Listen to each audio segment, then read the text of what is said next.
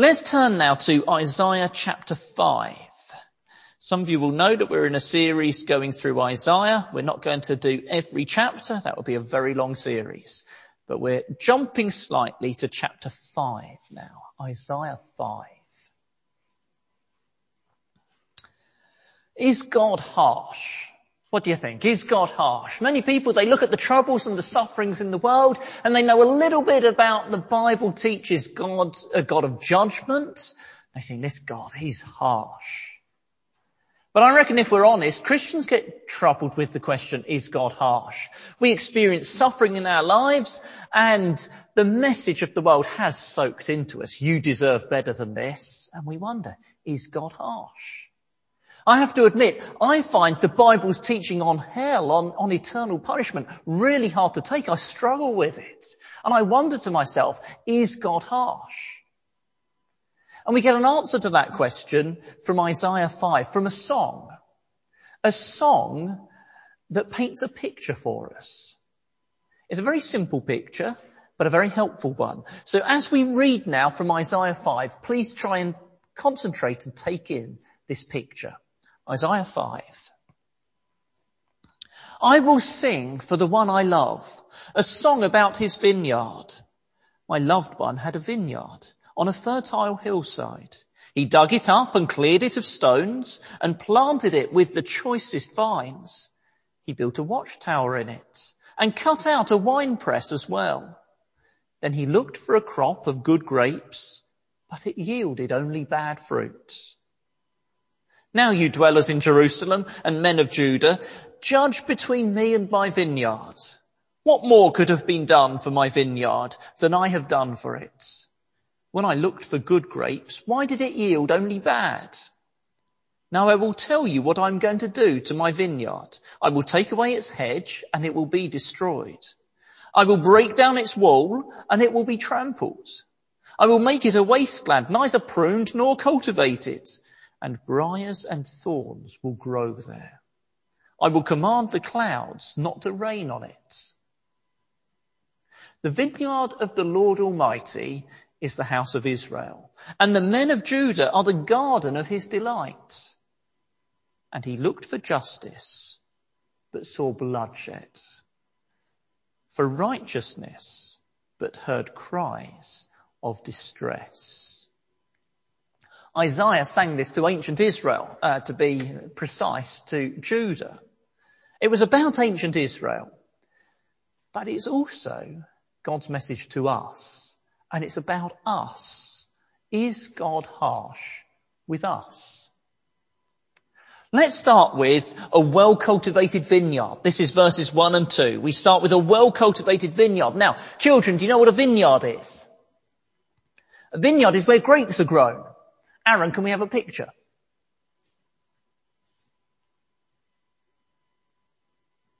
So children, can you see there? There's some grapes. And uh, do we have a second picture? And a second picture shows there's rows of vines growing.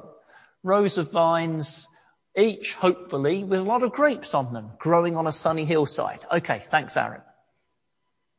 And this song is about a person who had a vineyard.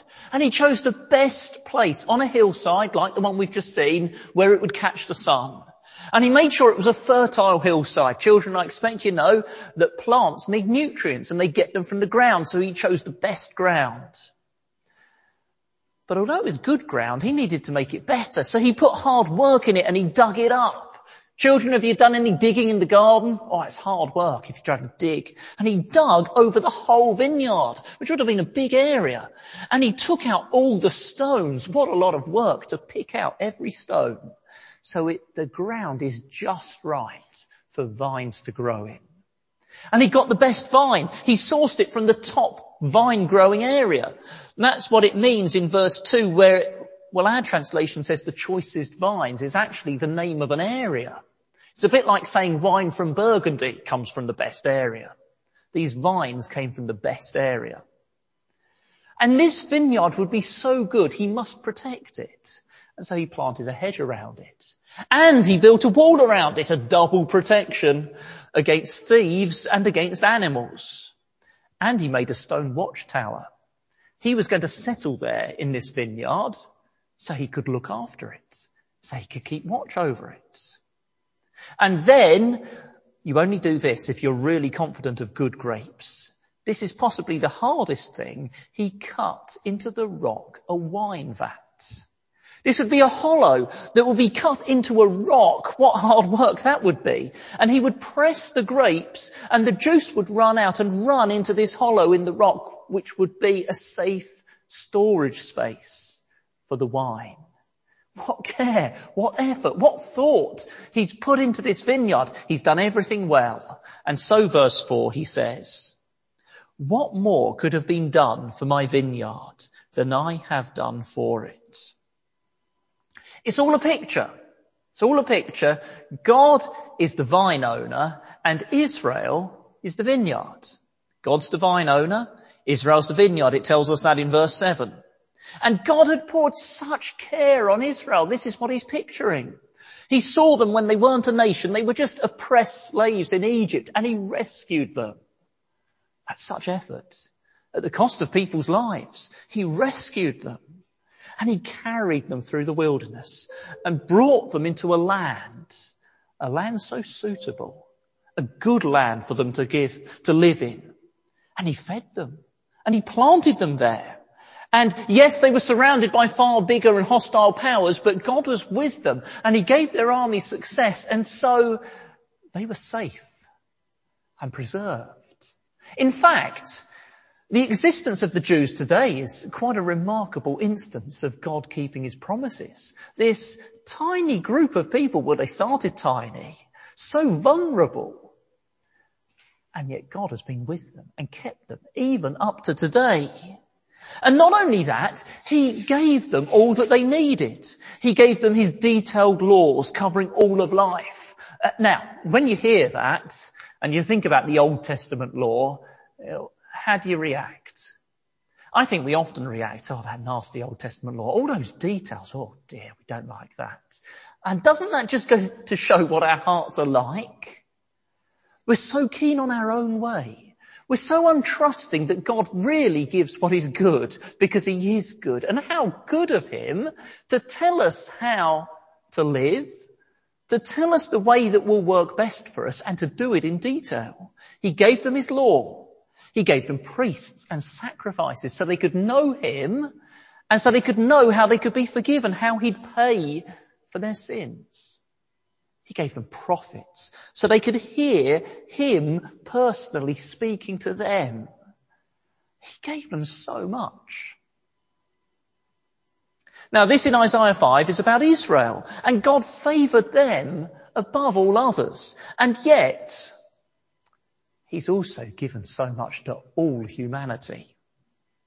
He's planted us on a fertile hillside. What am I thinking of? This planet he's put us on.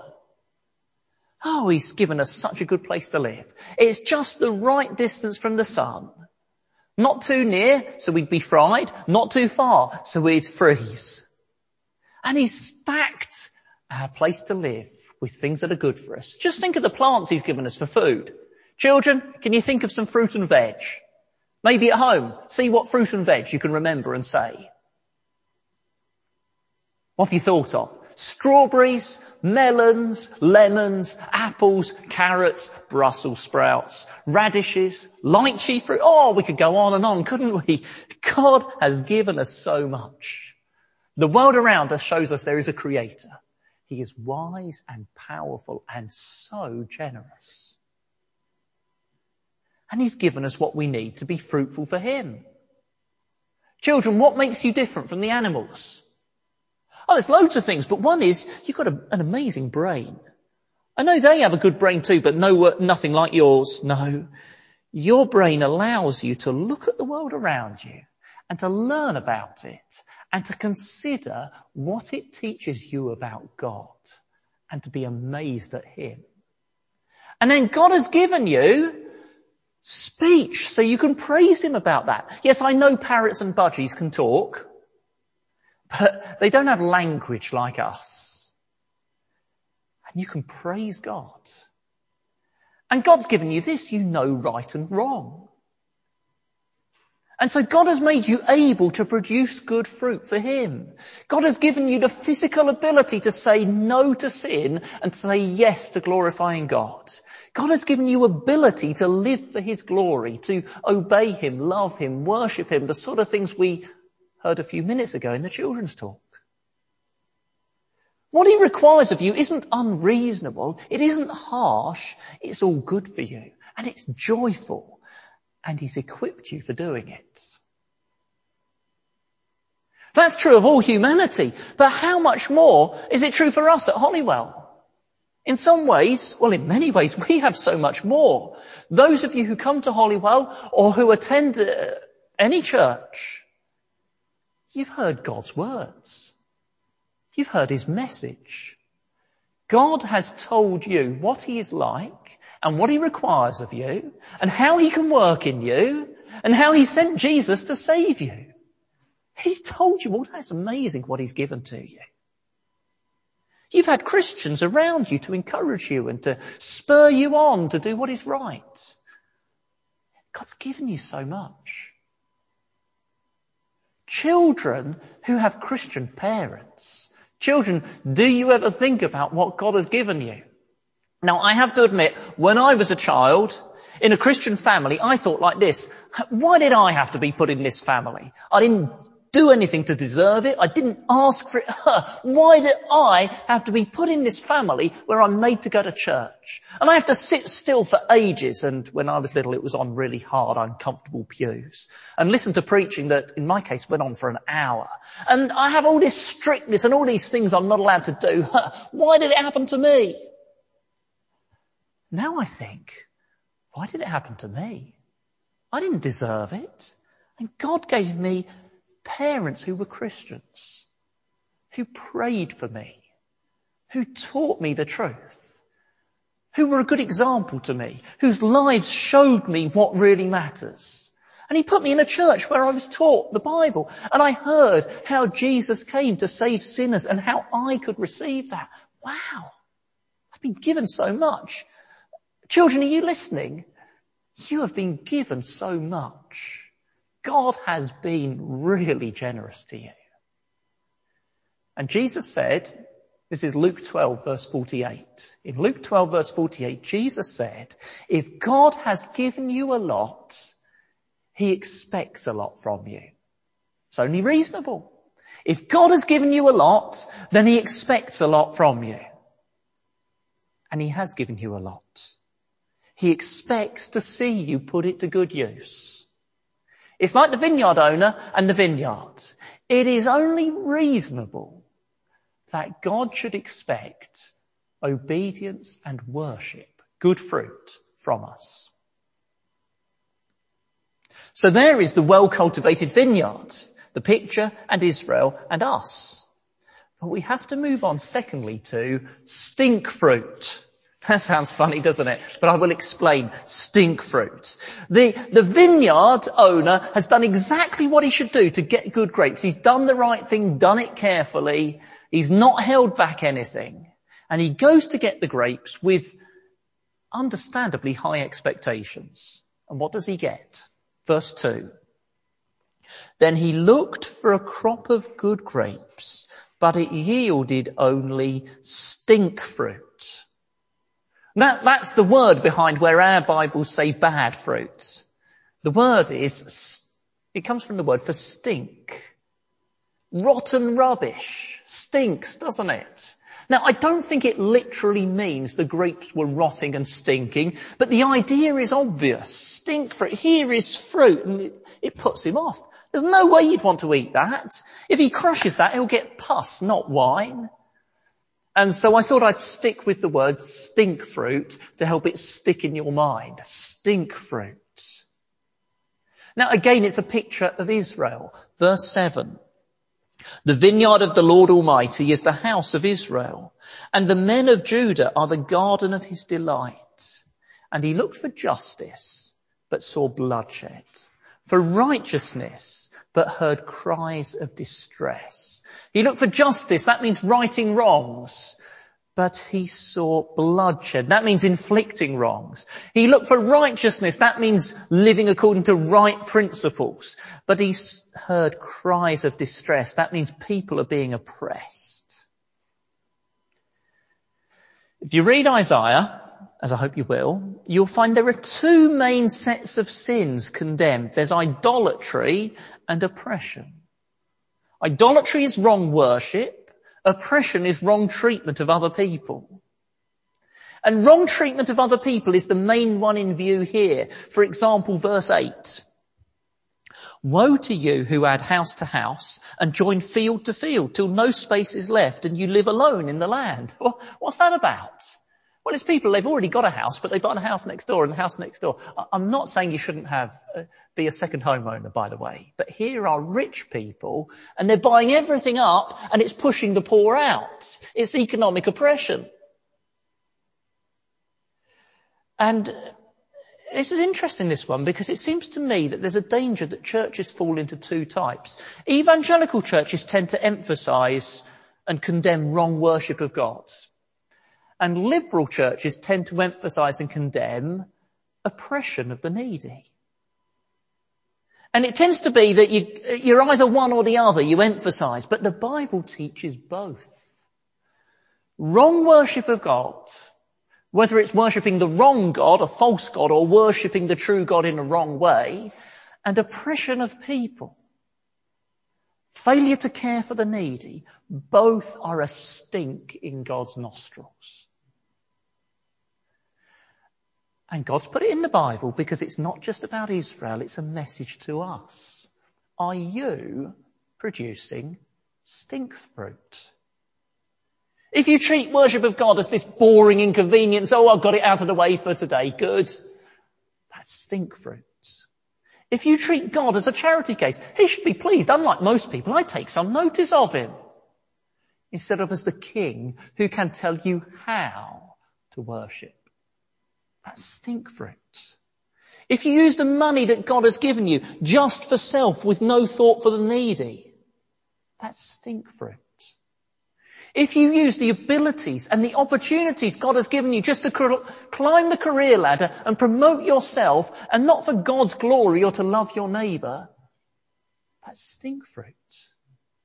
If you use the body that God has given you, whether in your mind or actually in the, in, physically, for sexual immorality, that's stink fruit. If you use the wonderful gift of language God has given you to gossip, to grumble, to put others down, for unclean jokes, that's stink fruit. God has given you so much. You are a well cultivated vineyard. Do you produce God good fruit or stink fruit? And so we move on thirdly to tearing down the vineyard. This is in verses five to six. The song has really stopped at the end of verse two and Isaiah is explaining it in verse three onwards and in verses five to six we have tearing down the vineyard. The vineyard owner has put in so much care and effort. He's tried everything. In fact, Jesus, who used Isaiah 5 several times, in Luke 13, he tells the story again. And he says that for three years, the owner has gone to the vineyard looking for fruit and found none. And then he, well, he lets it be cared for for another year. Try another year. And then the year after that, well, if there's still no fruit, well, he, has got to come to a decision. It's not working. And so it's no surprise this vineyard owner in verses five to six eventually decides, I'm not going to work this vineyard anymore. It's not working. I'll take down the hedge. I'll, I'll take down the wall. I can use the stones for better things. I'll pull down the watchtower. I can build myself a house elsewhere. Yes, wild animals will get in and trample the plants. You see that in verse 5. It's going to be trampled, but they're no good anyway. Yes, weeds will take over. You see that in verse 6. But weeds aren't any worse than stink fruit, really, are they? And then in verse 6 we find he's not just walking away from the vineyard, he is actively punishing. Because of course it's not really a vineyard, it's people. Verse 6, I will command the clouds not to rain on it. The, this vineyard owner we discover has supernatural power and he'll use it to actively punish. And of course this is all a picture of what actually happened to Israel. God left them he walked away from the vineyard and that left the vineyard defenseless like a vineyard without a wall or a hedge and wild animals came in and trampled on it. And who were those wild animals? Their enemies, the Assyrians and later the Babylonians. And Israel was made into a wasteland. Uh, there's clearly a picture here of the Garden of Eden going back to briars and thorns like in Genesis 3. And it wasn't just God walking away from them, He actively punished. Look on to verse 26. Isaiah 5 verse 26. He lifts up a banner for the distant nations. He whistles for those at the ends of the earth. Here they come, swiftly and speedily. Not one of them grows tired or stumbles. Not one slumbers or sleeps. Not a belt is loosened at the waist. Not a sandal thong is broken. What's going on here? Children, have you seen someone at, at the park whistling for a dog? Come here, boy. And then a dog comes bounding to them, a fierce looking dog. Well, here God is pictured like that. He whistles for the Assyrians. And across the desert they bound, not like a dog, more like a lion. This fierce army. And in they go and they trample Israel. And to see what that's like, when lockdown's over, see if you can get to the British Museum. And there at the British Museum, there's a thing called the Lachish relief. Because the king of Assyria from this time had this stone carving, I suppose you could call it. It's a great big picture made of stone. He had it made to celebrate him taking a Judean town called Lachish. And there you can see the king of Assyria sitting on his throne and under his feet are heads the heads of his enemies. He's had them chopped off. And there on the walls are the people looking and children are being forced to look as some people are being carried off into captivity and some are being skinned alive and oh, it's dreadful. I'll leave you to go and see it. Now do remember, God had cared for this vineyard for hundreds of years. And for hundreds of years he pleaded with them, turn, turn before this happens. So this doesn't happen. It doesn't have to happen. But they thought, ah, oh, it's just religious talk. It's just religious extremists. It'll all be okay. And it wasn't. Oh, someone says, that's the nasty Old Testament. Well, we get to Jesus and we find him using just the same picture. That's what was read to us from Luke 20. Did you notice it was the same as Isaiah 5? God had been patient with Israel and he'd given them so much. And Luke 20 adds, in the end, he even gave them his son.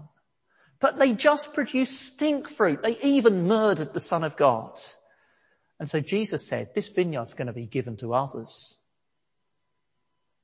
How did that happen in practice? Well, God gave them 40 years to repent, 40 years to turn to Him, 40 years to recognize what they'd done, 40 years of apostles and Christians telling them the good news and offering them God's love. God's so patient. He's so generous. He's not harsh. But when they didn't turn, in AD 70, children, do you know who marched into Jerusalem? Who was around in AD 70 who you'd be afraid of? The Romans. And they tore down the city and the roads were lined with crucified people that the Romans nailed to crosses. And Jesus said, that's a picture. That is a tiny taster of what will happen when he returns. There'll be punishment. There'll be terror. It's not just a spiritual allegory. It's not just a religious picture. Uh, no. The Assyrians really did this. The Romans really did this to tell us Jesus will really do this. He's coming back. And it's going to be, it's going to be real. It's going to be physical. And it's going to be terrible for those who persist in producing stink fruit. Jesus, loving Jesus says that. He's given you so much. He's given you warnings. He's giving you warnings now. He's given you time, so much time to turn to Him. He's given you His offers. He's not harsh. But if you take no notice, what is coming is terrible. I'm not just saying this because, you know, I'm expected to preach a sermon. I won't get paid my wage if I don't get preached a sermon. No, I'm telling you this because it is God's warning to you. Children, don't let having a quiz sheet make you think that uh, it's just all a matter of, you know, listening to sermon is some strange kind of game or non-serious thing. It's God's serious warning. Don't be like Isaiah's people. Oh, it's just religious talk. I'm sure it'll all be okay. It won't. So can you do anything about it? Is there no hope for people who've produced stink fruit? Is there, is it just all bad news? Let's end briefly, fourthly, on this. Growing good grapes. Growing good grapes. As I said, Jesus used this Isaiah 5 picture of a vineyard several times in his teachings. And one of those times is John chapter 15. Uh, don't worry about turning to it now, but you could have a read of it later. And you'll find in John chapter 15, Jesus said, I am the true vine. I am the true vine. In other words, I am what Israel should have been. The way to produce good fruit is to be a branch in me. Jesus is the vine who produces good fruit. And the way to produce good fruit is to be a branch in him, the vine. Then you won't produce stink fruit, you'll produce good fruit. Now, gardeners know about grafting in. It's in the Bible. You can read it in Romans 11. But I also checked with a couple of people at Hollywell actually, and they said, "Oh yeah, we do gar- uh, grafting in," and they know all about grafting in. And it's like this: you take a branch from one tree, and you cut a notch in another tree, and you put the branch into that notch, and you bind it up tightly. I hope I'm getting this right because I've never done it myself. And it will start if you, if you get it right, it will start to grow. That branch from another tree will start to grow in this tree. The goodness and the sap from this tree will flow into that branch. So it produces good fruit. And the Bible says that is the Christian. The Christian is a grafted in branch. How? The Christian is a branch that was, that produced stink fruit. The branch was no good. What was to be done with it? You could throw it on the fire, it's useless. Or, this is what God has done. For the Christian, grafted that branch into Jesus the vine. God makes us one with Jesus, united to Jesus. We belong to Jesus. And His life, His goodness, His power, His Spirit flows into that person and produces good fruit. That's amazing news. In fact, it, it, here's a bit more amazing news. We're not grafted in by us making ourselves better. If you think about it, that would contradict the picture, which is take a bad branch and make it better by grafting it in. No, we're grafted in by trusting in Jesus, by relying on Jesus, and then we're grafted in and He makes us better because we're one with Him. That's the way to stop producing stink fruit and start producing good fruit. Be grafted into Jesus and have Him by His Spirit work in you. Is God harsh? Oh no. He's generous. He's patient. He's done so much for you. It's only reasonable that he should expect good fruit from you, obedience from you, worship from you. And he's not only given you so much already, he's, he's offering you now. He's offering you this. Trust in the Lord Jesus. Abandon living for self. Admit you've been producing stink fruit. Rely on Jesus. Say, Jesus, I need, I need to be grafted into you. I need your work in me. God is offering that to you now. Will you take it up?